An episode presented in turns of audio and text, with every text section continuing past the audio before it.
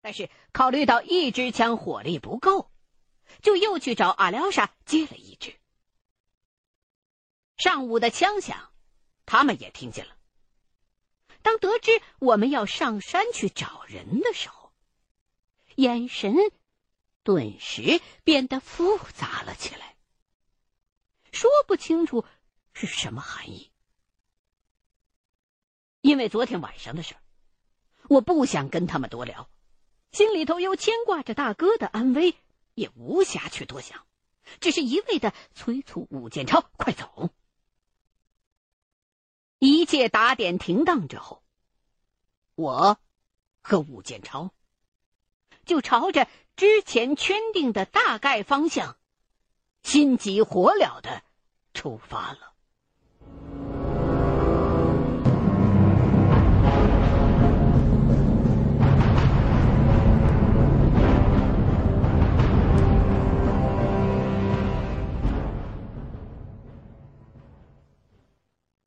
出发之前，我把自己的那份金子全都塞给吴建超，他却没要，说以前欠过我大哥一条命，现在全当还账了。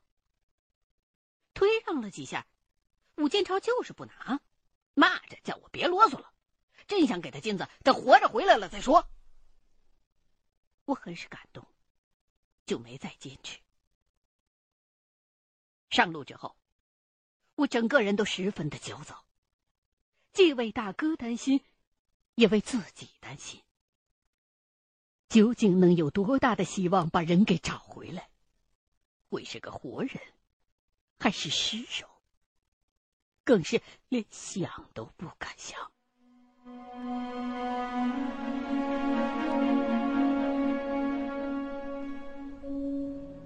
天气。也像是有意配合我的心情一样。刚刚还是阳光普照，转眼就来了一片乌云，遮住了日头。看样子是要变天。进入原始森林，地势逐渐的升高了，因为已经是夏天，树木正是生长最茂盛的时候，路。也越来越难走。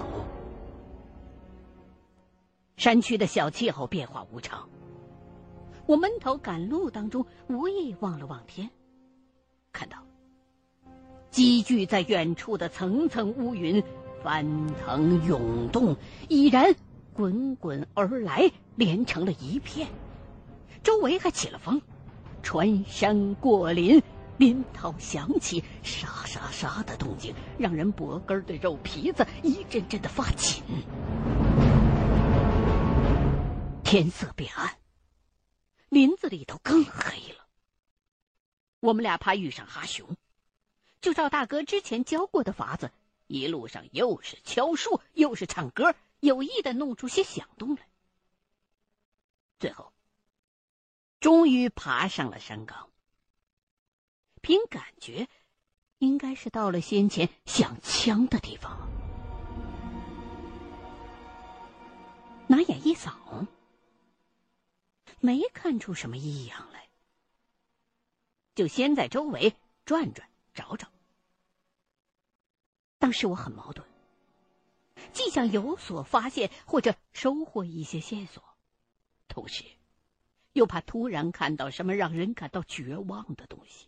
比如说，大哥的血衣，甚至尸体之类的，就这么心里头七上八下的，我们钻进了旁边的一片红松林，搜索了一阵儿，果真发现了一些不同寻常的地方。林子当中，有一块草木稍稍稀疏一些的空地儿，长得大多是椴树，可树上的树枝子却有许多折断的地方，一根根斜压在地面上，很不自然。远远的看过去，像是有人搭出来的凉棚。武建超本来正扯着破锣嗓子唱他那基建工程兵之歌呢，一看到这幅场景，也停住了，转头冲我打了个呼哨，两个人一块走了过去。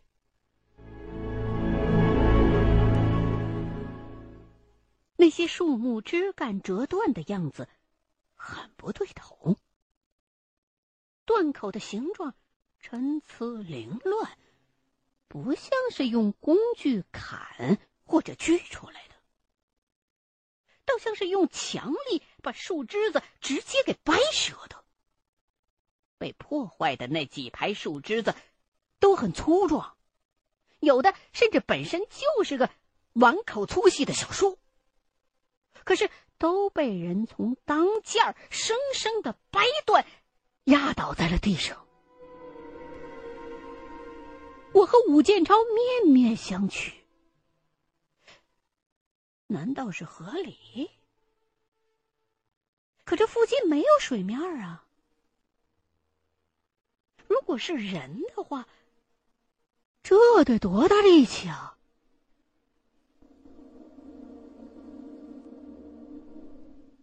这个时候，乌云压顶，天已经黑得像锅底一样了。我们不得不打起手电，才能在树底下看清楚东西。绕着那片残枝断木研究了半天，没琢磨出个所以然来，只能转而搜索其他的区域。谁知道，刚向旁边走出了几步，手电就照到了一个坟包似的小土堆，上面还长着一棵奇怪的小树。那坟包的土很新、很薄，中间还混杂着枯枝败叶、蓬松的堆着。刚一走近。我就叫了一声：“不对！”用脚几下扫开表土，抓住那株小树，左右一晃悠，一颗死鹿的脑袋带着半拉身子被我从土里拽了出来。这根本不是什么坟堆，而是一头被埋在地下的死鹿。那棵小树就是一只没被埋好的鹿角。我和吴建超同时倒抽了一口凉气，立刻就想到了哈熊最喜欢把猎物放臭了再吃的习惯。不过，虽然我已经知道这一切是跟哈熊有关，可是对那片奇怪的、由被疯狂折断的树枝搭成的凉棚，却始终不得其解。直到后来，我去大兴安岭旅游，一位曾经打过熊的鄂伦春老人才给了我一个确切的答案。老人告诉我说：“这熊啊，体型巨大，夏天怕热，可是呢又不会爬树，就只能在高山或者通风口的地方做巢，把成片的树木给折断了，支支棱棱的搭起一个大架子来。”自己再爬上去纳凉避暑。山里头的猎人都把这种东西称作“熊坐垫”，说“熊冬仓夏垫”，指的就是这个意思。这个仓呢，就是熊们冬眠的时候藏身的树洞或者地洞，叫做熊仓。虽然我们是不小心闯进了哈熊的地盘，可是举着手电朝周围一扫。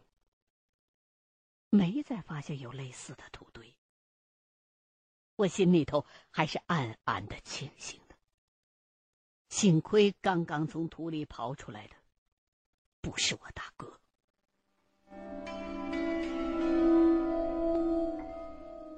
哈熊说不好什么时候就会回来，此地不宜久留。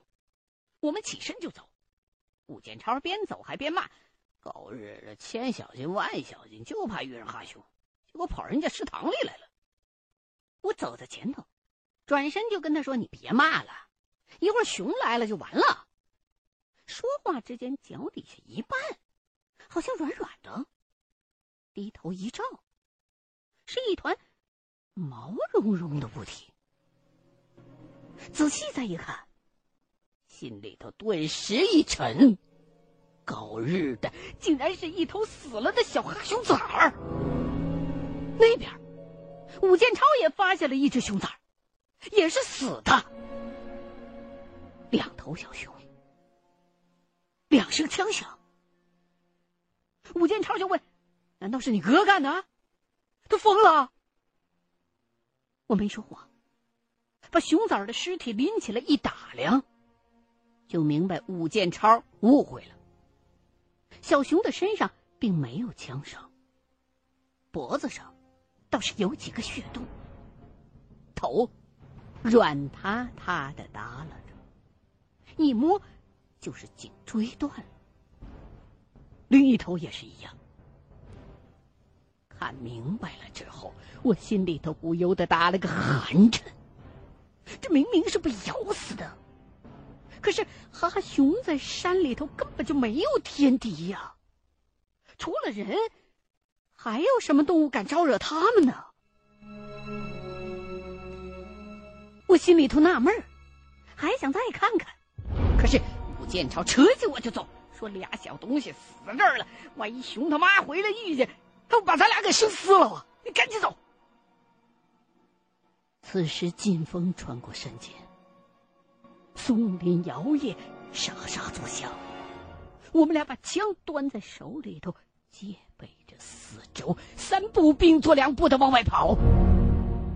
但是跑着跑着，我猛地顿住了脚步，愣在了那儿。只见我手里这杆猎枪前方的枪管上，竟然……突然冒出来一团明亮的蓝白色的火光，我不知道该如何形容，只能说那簇火焰的跃动的样子十分的妖异，如同鬼魅一般缠绕在我的枪筒上，好似一缕淡蓝色发着光的青烟，跳动着，闪烁着，时长时短。这不可能是走火，而且枪管是钢的，也不可能燃烧。可事实就是，我的枪在着火。我简直不敢相信自己的眼睛，惊呆在原地，一步都挪不动了，只能颤声的叫住还在往前猛冲的武建超。他一转身。这才发现他自己的枪管也着起了蓝白色的火焰，下意识的想用手去扑，但马上反应过来不对，哇的一声一撒手，把枪远远的扔了出去。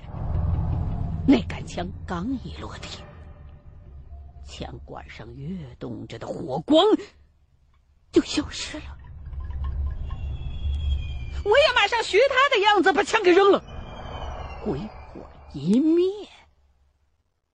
四周围又恢复了昏暗，漆黑一团的老林子里，只剩下了两束微微颤抖着的手电光。吴建超白着个脸问：“这咋回事啊？”我只会摇头，不知道该如何回答。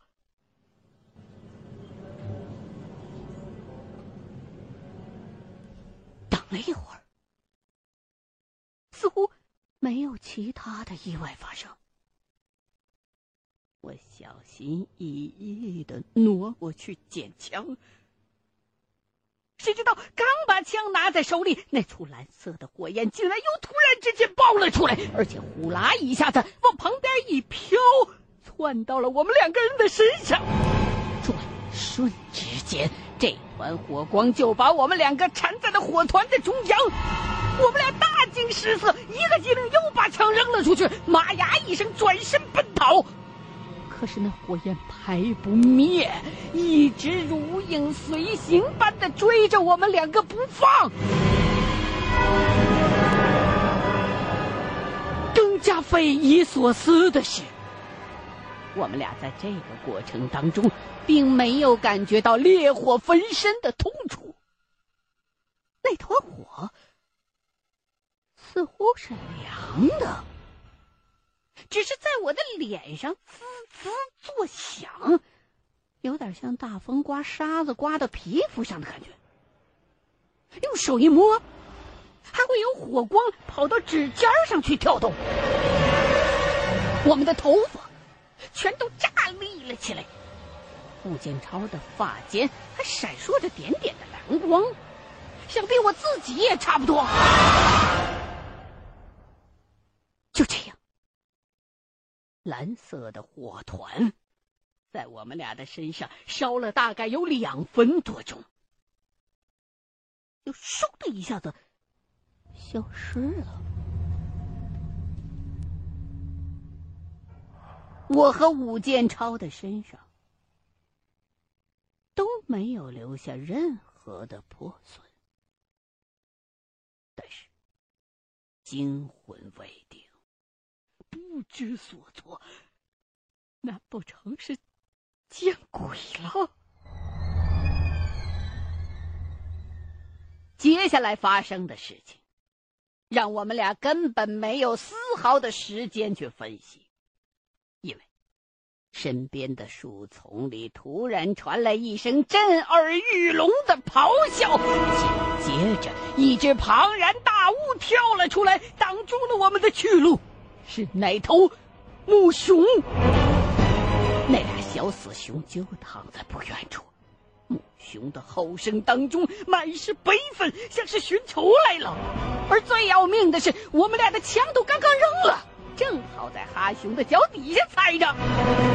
那哈熊的背毛全都炸了起来，晃动着脑袋，打了一般狂吼了一声，前脚掌重重的一拍地面，上下两排大牙一磕的，就气势汹汹的扑了上来。我俩二话不说，转头撒腿就跑。别看哈熊平时走路笨，可追起人来，速度简直比得上加足了油门的拖拉机，人根本跑不过他。一路狂奔，哈熊沉重的脚步反而越来越近，震得地面震动，好像是要把这座山给踩塌了一般。武建超跑在前头。我背着个大背包，追的人根本提不上来速度。想把包脱下来，可是一紧张，反而越解越解不开。很快的，我就听到身后传来了哈熊呼哧呼哧的喘息声，紧接着耳后一股劲风袭来，背上一沉，身子一歪，就被哈熊扫倒在了地上。我心说完了。无望的向前挣了几下，竟然没感觉到疼。原来是哈熊一口咬在了我那只背包上，然后把我连人带包叼了起来，来回的乱甩。紧要关头，我终于脱开了背包，顺势滚进了草窠，迅速爬起来狂奔。谁知道，因为手电掉了。看不清楚路，又再一次摔倒在地，一头栽进了一堆倒掉的大树脚下。几乎是同一时间，哈熊松开背包，又扑了上来。前方倒木横斜，我爬不过去，只能往乱树堆里头钻。哈熊是一头扑过来，伸着大嘴猛扎进树缝里来咬我。好在那道缝窄。他脑袋卡在了两棵大树杈子之间，一时伸不到底儿。可是，熊嘴里边腥臭的热气喷涌过来，湿黏的口水全都流在了我的后脖子上。试着咬了几回没咬着，哈熊急得一下子人立起来，直接一巴掌就把那棵断树给掀开了。我瞬间暴露。这么一来，几乎是跟这只两米多高的庞然大物面对面了。我已经逃无可逃，哈熊重重的落下上半身，一座大肉山一般的呲着牙就压了过来。他那腥臭的呼吸吹在我的脸上，绝望当中，我只能闭眼等死了。就在这时候，忽然听到“砰”的一声枪响，我一睁眼，只见面前的哈熊身子一震，歪了歪，然后。竟然哀嚎着丢下了我，顺着枪声的方向冲了过去。绝处逢生，我的心砰砰狂跳，赶紧爬起身来。开枪的是吴建超，他并没有只顾着自己逃命，而是趁着哈熊追杀我的当口，拐过去捡起来那把枪。吃肉的猛兽越受伤是越疯狂的。那个哈熊径直扑向了吴建超，吴建超又开了一枪，可是那熊竟然停都没停，咆哮着猛咬了上去。吴建超拿枪想挡，却被那熊一巴掌扇出去几米开外。还没等他站起身来，哈熊又一跃过去，将吴建超压在了身子底下。人让熊这么一压，十有八九会没命了。我本能的想转身跑。这一想到吴建超刚才都没扔下我，这时候也不能不管他呀！一咬牙，硬着头皮迎了过去，想绕过那头熊去捡另外那只枪救人。没想到吴建超的求生意志比我顽强的多了，竟然和哈熊搂在了一块，在地上翻过来滚过去。我用最快的速度跑过去，可是。四周一片漆黑，慌乱当中根本找不着那支枪在哪儿。那边人随时都会死，可是我却在地上左摸右摸，就是找不着枪。